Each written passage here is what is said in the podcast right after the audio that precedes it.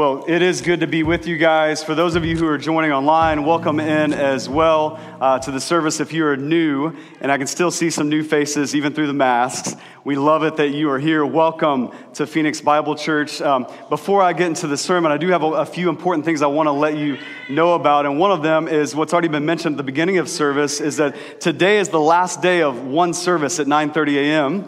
Next Sunday is 9:30 and 11 a.m., two in-person worship services. And let me just tell you, we planned this a long time ago, pre-pandemic. If you were a part of our church, we were busting at the seams, bringing in new chairs every Sunday, and, and trying to just keep up. And we'd planned to go to two services in the fall, uh, but not like this. Uh, not spaced out with masks on, but we're still going to do it that way, and uh, we're still excited for it. Amen. Uh, if you don't know, the reason why we do a second service isn't just like for logistical reasons. It's to open new doors for people to love Jesus, live like Him, and lead others to Him. That's why we do it. We just want to create another lane on the highway for people to come and meet Jesus and fall in love with Him and give their life to Him. And so that's what next Sunday is about. So you can start thinking about now, 9:30 and 11. Which service are you going to come to? Which service do you want to invite friends and family to? That starts next Sunday. And I know some of you want to serve. You've asked, how do we pull this off? Like, what do we need to do? It's a different time. And, and let me just tell you, there's lots of things to do. You can join a team. Uh, that would be the best way to jump in. You can do that online. If you're watching online, click that button, join a team. Uh, if you're doing that, if you're in service, you can do that now on your phone. You can stop by the Connect desk afterwards and just get in a rotation once a month serving. There's multiple ways to serve, contactless ways and, and other ways. And so uh, we'd love for you to be a church family. And a church family all pitches in and is the body of Christ, even more importantly, and serves in the way they're gifted. And so we'd love for you to do that even this week if you haven't done so already. And one of the reasons it's so important that we announce this twice and send out emails and all the things we've done is because this week, you're not going to hear about two services via social media. And that's because if you missed it, uh, we're taking a break from social media as a church, like organizationally, like our Phoenix Bible Church accounts. We're pausing those so we can press in in other areas. Uh, if you missed the sermon last week, I'm not going to repreach it, don't worry. I'm not going to repreach that sermon, but go back on YouTube and watch it. What we talked about is what John talks about at the beginning of 1 John. Uh, that Jesus is that which is from the beginning, and that, that's first in sequence, but also in preeminence. Like he's meant to be first in our lives above everything else, and that anything that's above that, we need to pull down and replace with him. And so we talked about social media, and not just like Facebook and Instagram, like they're evil and of the culture, not like that, right? But just all that they imply and all that comes with that and all that it does to our hearts and to our minds. And, and the reality, if we're all just honest, if we were to assess, like, is social media drawing us closer to Christ or further away? That the majority of people I talk to would say, further away. That the majority of us would say, hey, with all the racial divide, it's not actually helping bring it back together. If anything, it's contributing to that. It's not helping unleash us to do justice and reconciliation in our world. It's actually preventing some of that for most of us. And it's actually causing anxiety or outrage for a lot of us and disrupting even marriages and families and friendships. Like it's doing a lot of things to us. And so, not just the, the social media, but what it does to our hearts and minds. And so, this week, after calling you to do that and take a break from it, we just said, hey, if we're going to call other people to do that organizationally, we're going to model that. And immediately fear creeps up in a pastor because it's like, well, how are people going to know about our church? How are people going to get saved without social media? How are people going to know what's going on without social media? Because we do a lot on social media. Some people watch our services on social media. They can still do it on YouTube and the website, but how, how, how's this going to go? We just thought, hey, the church, uh, Jesus says, the church um, will continue to advance and even the gates of hell won't prevail against it, I think we'll be fine taking a break from social media. Right? Amen? And so we just said, hey, we're going to model this and we invite you to take a break for a season. We're not sure how long it's going to last, but we're just going to pause that. Listen, pay attention. Pausing that, not to go dark or skip out or hide from culture, but to pause that to unleash us to press in on justice, love, truth of the gospel in our neighborhoods and in our city, right? So that's where we're headed. So, two services next Sunday. Make sure you get our emails. If you don't, you can fill out a Connect card. To do that, download the Phoenix Bible Church app. We'll communicate through those mediums. But I'm really expectant. At the very least, I think our church is going to be a lot more creative because we're going to reduce the time scrolling and start imagining how we can serve our community. Amen? So, y'all come up with some good ideas, all right? Over these next few months. I'm excited of what God is going to do. The last thing is we're going to do something we haven't done since March, which is take communion. And so when you walked in, if you're in the room, you should have picked up some prepackaged elements. Hold on to those till the end of the sermon. Uh, if you're at home, we actually created a whole page online for you to take communion, what it is, who should take it, how you take it, all those things. So uh, we direct you to that page at the end of the sermon. All right. For now, we're going to get into God's word. You guys ready to do that? Okay, amen. You can talk back. It's okay. You can talk back. Um, First John, we're in part two of First John, this series entitled Beloved, written by John, the beloved disciple of Jesus. And, and that title, uh, John didn't just hold on to, like many of us with a best friend, right? If you've done this, like you have a best friend, he's your best friend, she's your best friend, you're like, somebody else starts to talk to her and hang out with her a lot more than you, and you're kind of like, hey, it's my best friend, right? John doesn't do that. He's not like, well, I'm the beloved disciple of Jesus. It's nice to meet you. He doesn't flaunt that. No, what does he do? He extends it. Literally, if you read First John, he extends it five different times. That title that he has, he extends to his audience as he writes First John. He calls them the beloved. He wants desperately other people to experience what he's experienced an up close, personal, intimate relationship with Jesus, right? You see, the reality is, other disciples had an up close relationship with Jesus. Like, uh, he wants you to have an up close relationship with Jesus. Just because John is the beloved disciple of Jesus doesn't mean you can't be called the beloved disciple of Jesus. In Jesus, that's what you are. Right? So that's what we have the opportunity to experience as we open God's word, as we look at First John. God is inviting you to be his beloved, to walk in that, right? Now, as we look at the text today, we're going to see one thing that prevents that that prevents that up close personal relationship with Jesus. That for many of us, as we walk in the room today, we don't feel like the beloved. And the reason is, and we're going to look at it in, in John, the reason is darkness. The reason is sin. We're going to talk about sin today. Aren't you excited? We're going to talk about what prevents us, how to maintain an up close personal relationship with Jesus, even in the midst of sin. What does it look like? What do we do with our sin? Uh, so we're going to look at that together. Grab a Bible with me, open it up, get God's word in front of you. 1 John 1 5 through 10. I'm going to read it for us, and then we're going to break it down. 1 John 1 5 through 10, it says this This is the message we have heard from him and proclaimed to you that God is light, and in him there is no darkness at all. If we say we have fellowship with him, while we walk in darkness, we lie and do not practice the truth. But if we walk in the light as he is in the light, we have fellowship with one another, and the blood of Jesus, his son, cleanses us from all sin. If we say we have no sin, we deceive ourselves, and the truth is not in us. If we confess our sins, He is faithful and just to forgive us our sins and to cleanse us from all unrighteousness. If we say we have not sinned, we make Him a liar, and His word is not in us. All right. Look at verse 5 with me. Intently, we see John say he has a message. And he says it's one he's heard and he now proclaims. And remember, John is, First John is less like a letter, more like a sermon. And we see it here, right? He's proclaiming a message. And notice where the message comes from. Verse 5, look at it. From him, from Jesus, from the eternal who's been made accessible. John has a message he wants to preach to you, and it's coming directly from Jesus. Right? notice what John doesn't say. He doesn't say, you know, after a lot of thought, and meditation and reading and imagination like I have a message to give you. No, he says, I have a message I've heard directly from Jesus. Like, we need to be clear. This isn't Ricky Bobby and Talladega Nights, right? Anybody seen that at the dinner table? They're just kind of like imagining. Yeah, some of you seen that. Some of you are more holy than us. Okay, because um, we've seen, I've seen that, and they're all just imagining. I like God. I like to think about God like this, and I just like to picture God like this. John's not doing that. John's saying, No, I have a, a, message to proclaim, and it's directly from the source. I'm just repeating what Jesus said. I'm his beloved disciple. I walked closely with him, and I'm giving you his message. So, this is the message he's about to give to us. So, we need to be ready. Our ears should be perking up to be ready. What is this message that comes directly from Jesus? He says it in verse 5. He says, God is light. God is light. That's the message. Now, for some of you that may not that may not sink in of like, okay, well, God is light. Okay, what, is, what does that really look like? Well, in, in, their day, they would have been very familiar with that concept of God being light. They would have been familiar with the concept of light. Now, we're all familiar, if you live in Phoenix, with light, right? Uninhibited by clouds, amen?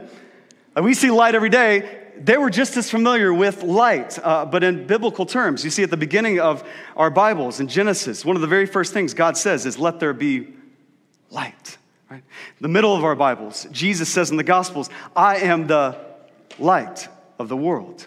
Right? At the end of our Bibles, in the book of Revelation, we see that the glory of Jesus will shine so brightly we won't even need the sun and we see light. And so John's audience was familiar with this concept of light, but, but here's what he's talking about. As we see light in the Bible, it's a common metaphor to describe God. Here's the two primarily, primary things that it means. One is knowledge knowledge. Psalm 1, 119, we see this. Thy word is a lamp unto my feet and a light unto my path. Right? That when it says God is light, that means he's true. He, he's perfect knowledge. But it also means that he's perfect. He's pure. He's holy. Isaiah 520. Woe to those who call evil good and good evil, who put darkness for light and light for darkness. He says, light is holiness, light is goodness. When things are in the light, when they're revealed to be true, that's God. He's perfect. He, he's perfect in knowledge, he's perfect in holiness. And what Isaiah does is he contracts light with darkness. John does the same thing. Right, look at verse 6. He says, if we say we have fellowship, that's the original word uh, koinonia, which means shared life. If we say we have shared life with Him, with God, the light, while we walk in darkness, we lie and we do not practice the truth. See, John says here's the thing about light and darkness they don't hang out, they don't mix together. So he gives a stark contrast God is light, but if we walk in darkness, right? And you're meant to see that contrast. You're meant to see the disparity that we don't have perfect knowledge, we don't have perfect truth. That we're not perfect, we're not holy and pure. God is, but we are not. But what John says is a little nerve wracking because he says, if you say you have fellowship, shared life with God, but you're walking in the darkness, then you are a liar. And I think objectively, if we were to look at light and dark and, and holy and sin, we would say, well, those things don't match up. And so if we say that we have a relationship with God who is light, who is holy, but we are not holy, objectively, we would say something's off there, right? It's what you see when you go to a restaurant and somebody uh, is praying before a meal at the table right next to you, but yet when their waitress comes, they're a jerk to that waitress. And you, you heard the prayer, and then you see the life, and you're like, something doesn't match up, right? Christian or not, you just see that and you're like, something doesn't match up with that. Something doesn't match up when you uh, walk into a church on a Sunday and you see somebody hands lifted high, singing their lungs out, but then you see them on Monday doing shady business deals. And we all see that no matter where we are, we're like, that's light and dark. That's different. Like you say you have a relationship with God, but you're not living that out. Like something is off. Like we say that objectively, typically about other people, but when we think about our own lives, we get a little scared of that truth, right? Like it's easy to see when it's other people, like light doesn't match darkness and like what's going on there. But for us, we're like, but like I have good intentions.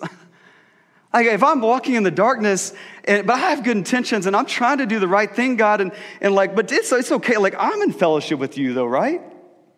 And we start to get a little nervous. And just so you know, this passage and some verses that we single out and we don't read the context, they make a lot of people nervous. Like First John is the, one of the most misquoted books of our Bible.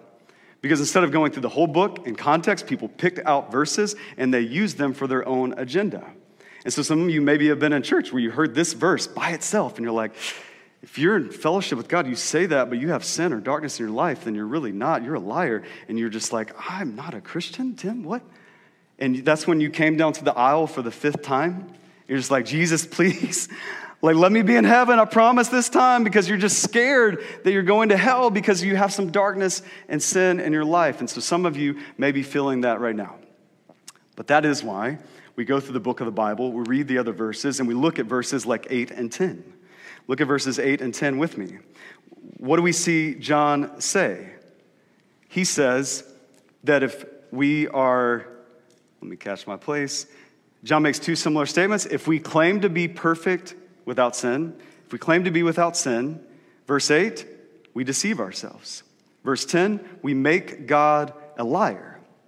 So, being in the light, being in fellowship with God, can't be about attaining perfection. Same author, just a few verses later, says actually, if you say you don't have any sin or any darkness, you're deceiving yourselves and you're actually calling God a liar because God knows you're fallen. God knows you're sinful. God knows you have darkness, right? And so we, we first have to, to read these verses and see okay, walking in the light, being in fellowship with God, can't mean that we don't have any sin, we don't have any darkness. John explicitly says if you say you don't have sin, if you say you don't have darkness, you are deceiving yourselves and you're making God out to be a liar. So it doesn't mean that. What does it mean? Look at verse 7. Verse 7, it says this But if we walk in the light as he is in the light, we have fellowship with one another. And the blood of Jesus, his son, cleanses us from all sin. Look at those two phrases walk in the light and cleanses us from all sin. Walk and cleanses, those are both in the present tense, meaning they're active words. They're happening now and they're ongoing, they're continuous. And so here's what John is saying is as you walk in the light, you are being cleansed from your sin from your darkness. That it's not so much about a destination of perfection as it is a journey of the perfect blood of Jesus cleansing you from your sin, right? That's what John is talking about. You're walking in the light. You're walking with Jesus in fellowship. You do have some darkness, but God's pointing those things out and He's slowly cleansing you from those things, right? So it's not that you're perfect. It's not that you've, light is a destination. One day, if I try hard enough, I'll reach it. No, it's a, it's a path. You're walking and God's cleansing. You're walking and God's cleansing you in Jesus Christ by his blood on your behalf. Right. So, first, for many of us, the first step to walking in the light is admitting we are not in it. You see, many of us, because we hear these kind of languages and we're just like sin and darkness, we're like, I don't want that, so I'll just pretend I don't have it. And, and what God is actually talking about, no, no, no, that's not what I'm after. I want you just to be honest about admitting that you are not in the light so he can bring you along in the light? And that's what we see in this text. But for many of us, we have a problem with admitting that we're in darkness. Many of us, we have a problem admitting how bad it is. And notice the language, the imagery John gives us. He says darkness. Paul in Ephesians 2 says we're dead without Christ. We don't like that language, right? We use other language like, you know, Tim, I'm, I'm trying. I mean, I'm sure I'm not perfect, uh, but I'm not as bad as those people, whoever those people are. I mean, Tim, like if I just, I need more time. Like, right? I'm only 30, 40, 50 years old, 60 years old. I got more time. I need some more education. I need a better day. I need this pandemic to be over. Like, I need my kids to go, to go back to school, and then I'll do something with my anger, and like, then I'll replace it with some good deeds. And, and at some point, I'll stack enough good deeds up, upon the, the bad deeds, and like a seesaw, like I'll kind of end up on top. And that's how we describe our lives. We don't say darkness, we don't admit the, the dark parts of our heart. We don't go to those extremes. Why? Because it's heavy when we do that. It's hard to do that. That's easy to point it out in other people. It's harder to do it for ourselves. And let me just tell you, in 2020 with the quarantine, this has been heavy and hard for all of us. All routines, all comforts have been taken away, and all you got left, you don't have the distractions. All you got left is you and God. Your heart has been exposed. My heart has been exposed. And we've seen some things that we don't like. And they were already there, but we're just seeing them more clearly, like racism, like indifference, like self righteousness, like lies, like lust, like gossip, like greed, like pride. And for some of us, this season has been so hard, and it's because we've had to face our darkness. And before, we just turned up the radio. Before, we just put on sports. Before, we just scrolled through social media. And even right now, some of you are like, Can I do that right now? Because you're talking about my darkness. Like, where's the exit door? Like, get me out of here. I don't want to face my darkness. But listen, here's the reality, and here's what John's going to show us is that the way to actually healing is by facing your darkness. The way to forgiveness is by facing and coming to grips with your darkness. The way to walking in the light is admitting that you aren't in it. Right? So we have to face the darkness. I know for me, um, when I'm in the dark, bad things happen. Like I bump into things and I can't see. And, and, and I know for me, like, and many of you, what needs to happen is I need to turn on the light. And so, for many of us, we, we have to realize it's dark around us and we got to start looking where's the light switch? Like, how, how, do, we, how do we change this up? I, I, see the darkness, and some of you are seeing the darkness. How do we change it up? How do we turn on the light? Just the other night, I was going to the bathroom in the middle of the night. It was completely pitch dark. We usually leave a few night lights on for the kids, but really for me. And I'm kind of groggy and woke up, need to go to the bathroom, and I'm in the bathroom, but I can't find the toilet. and I can't find the sink. And, but instead, I find some shoes and some clothes hanging up. And I was in the closet. I wasn't in the bathroom. And luckily, I did not go to the bathroom in the closet, right? What did I do? I reached up in the closet and I turned on the light. So, how do we walk in the light? We need to face our darkness and we need to turn on the light. How do we turn on the light? John's going to tell us. Look at verse 9 with me. John says, Here's how we turn on the light it's confession and forgiveness. Confession and forgiveness.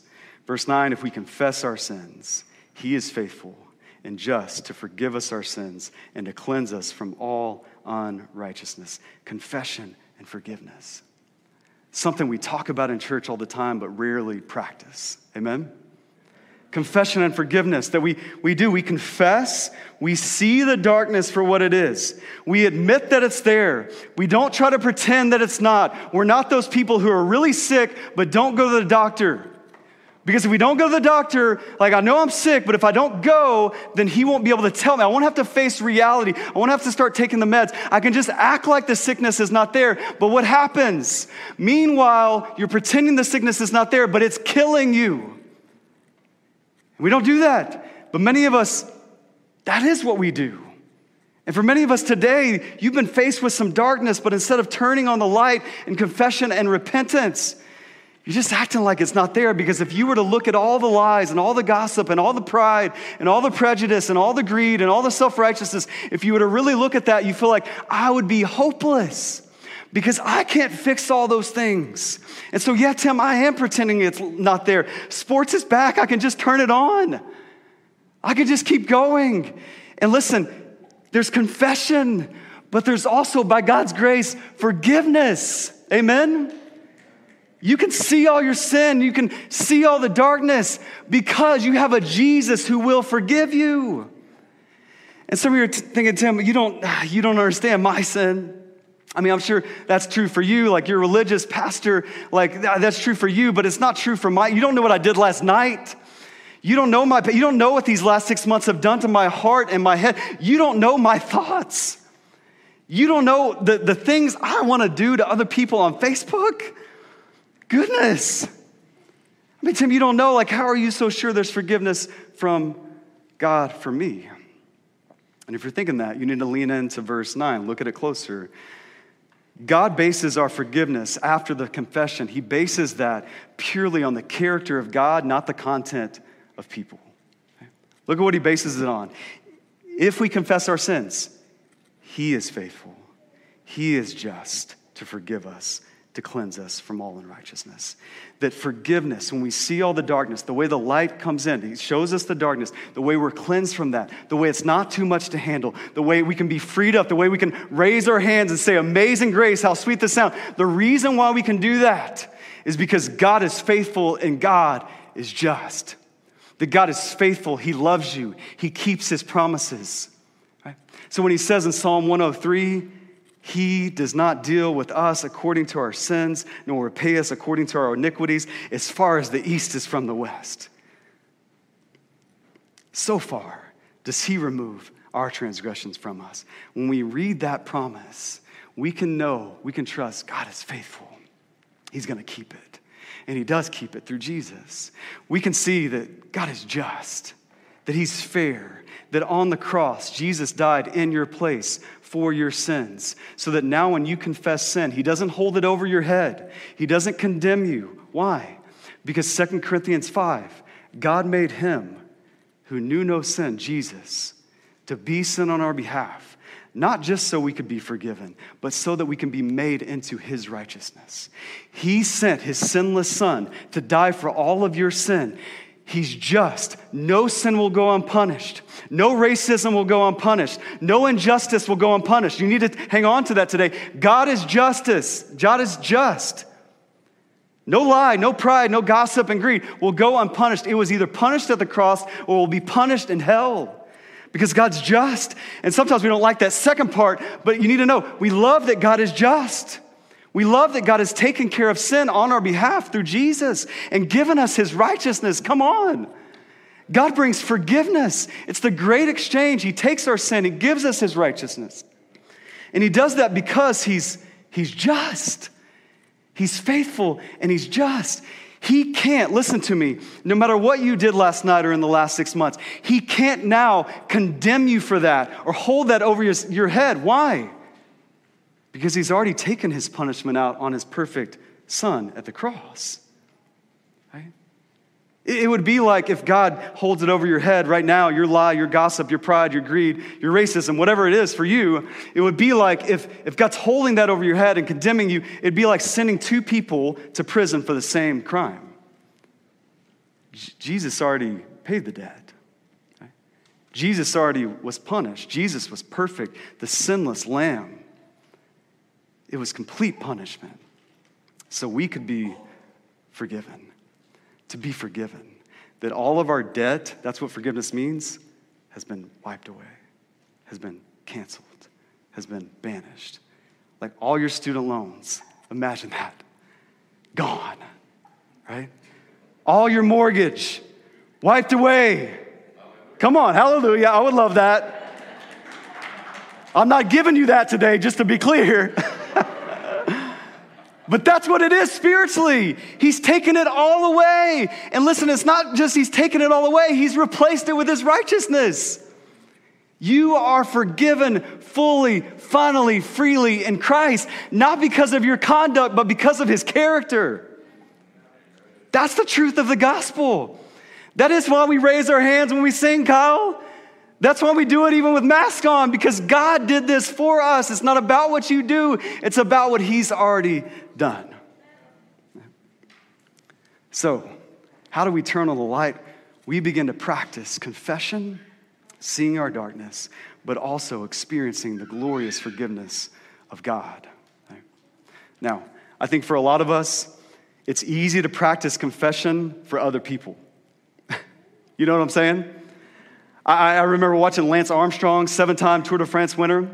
Uh, we used to live in Austin, so we had an extra affinity for, for Lance Armstrong. And I remember watching when he confessed finally for doping, illegal drugs, he confessed finally to Oprah. Because, of course, right? Oprah. Um, and I remember watching on the news when this happened. We lived in Austin at the time, and I remember watching, they were live on site at a bar in Austin. And all these cyclist fans, they were watching the same thing we were watching Lance Armstrong confess. And, and they began to interview all the people in the bar, and all the people in the bar were just astounded. How could he? Lance? Really? Like, I, why did he deny it seven years of the Tour de France? How could you deny that so long? Let's like, what, why didn't you just confess it? And what I thought about is, man, we are so in tune. We have a formula for other people's confession. It's so obvious, isn't it? We, we, we, we rehearse it in the shower. Come on. We're like, yeah, that politician, like, I'm created. I can write the script of his confession. My spouse, oh, goodness. Well, the last six months, like, and you're thinking, like, this sermon, like, preach it, brother, like, this is good for him. Because you know how he needs to confess, you know how she needs to confess. You got it dialed in, but your confession, that's a little harder. I don't like to think about that. Listen, that's why I love John says, notice in verse 9, he says, if we confess, if we confess, he doesn't say, if you dirty sinners confess. He says, no, I'm in this. I'm taking personal ownership of this. I need to confess. And some of you are thinking, well, Tim, that's different. I mean, John's the beloved disciple, like the, the dearly loved by Jesus. Like he was an apostle. He probably didn't have any sin to confess. And what I would tell you is you need to read the Gospels and see that John's first uh, nickname was Son of Thunder, and that he held true to that nickname in Luke chapter 9 when a village of people denies Jesus and rejects Jesus. And John says, Hey, Jesus, you know what we should do? We should rain down fire upon them from heaven. Same John. He's an old grandpa now, but he was once a son of thunder, right? What changed? Turned on the light. He began to experience confession and forgiveness. He began to live in his identity in Christ as the beloved disciple of Christ, just like you can live in. He turned on the light. So all of us have some darkness. The first step to walking in the light is not hiding it. God sees it, He knows it, and He wants to replace it with His glorious light. He wants to forgive you and make you righteous. He wants you to walk with Him and walk with other people because of His character, not your conduct. That's why we take communion. That's what we're about to do in a moment. We have the opportunity to experience confession and receive the forgiveness of God. Let's pray as we prepare our hearts to do that. Father in heaven, God, I pray right now we would pray along with David. Search my heart. See if there's any offensive ways in me that we would stop thinking about the sin and darkness of others and even our world. And God, we would start thinking about the darkness within us. And God, as heavy as that is, that's the way to healing. So, God, I just pray for all the people watching online. God, I pray for all the people in this room that we would have a moment where we can face our sin and we can stop hiding it. God, I, I, just, my heart burns for so many people who are just pretending it's not there and it's killing them. And God, you've provided this moment for that to end, for, for us collectively, me included, to start calling out our sin by name, all the lies, all the lust, all the gossip, all the greed, the things you already know are there. God, we would just admit those things are there so we could be forgiven, so we could be restored to fellowship with you, so we could walk in the light as you are in the light, so we could experience the joy of knowing you in an up close, personal, intimate way as John describes. God, help us to take that moment now. It's in the name of Jesus we pray. Amen.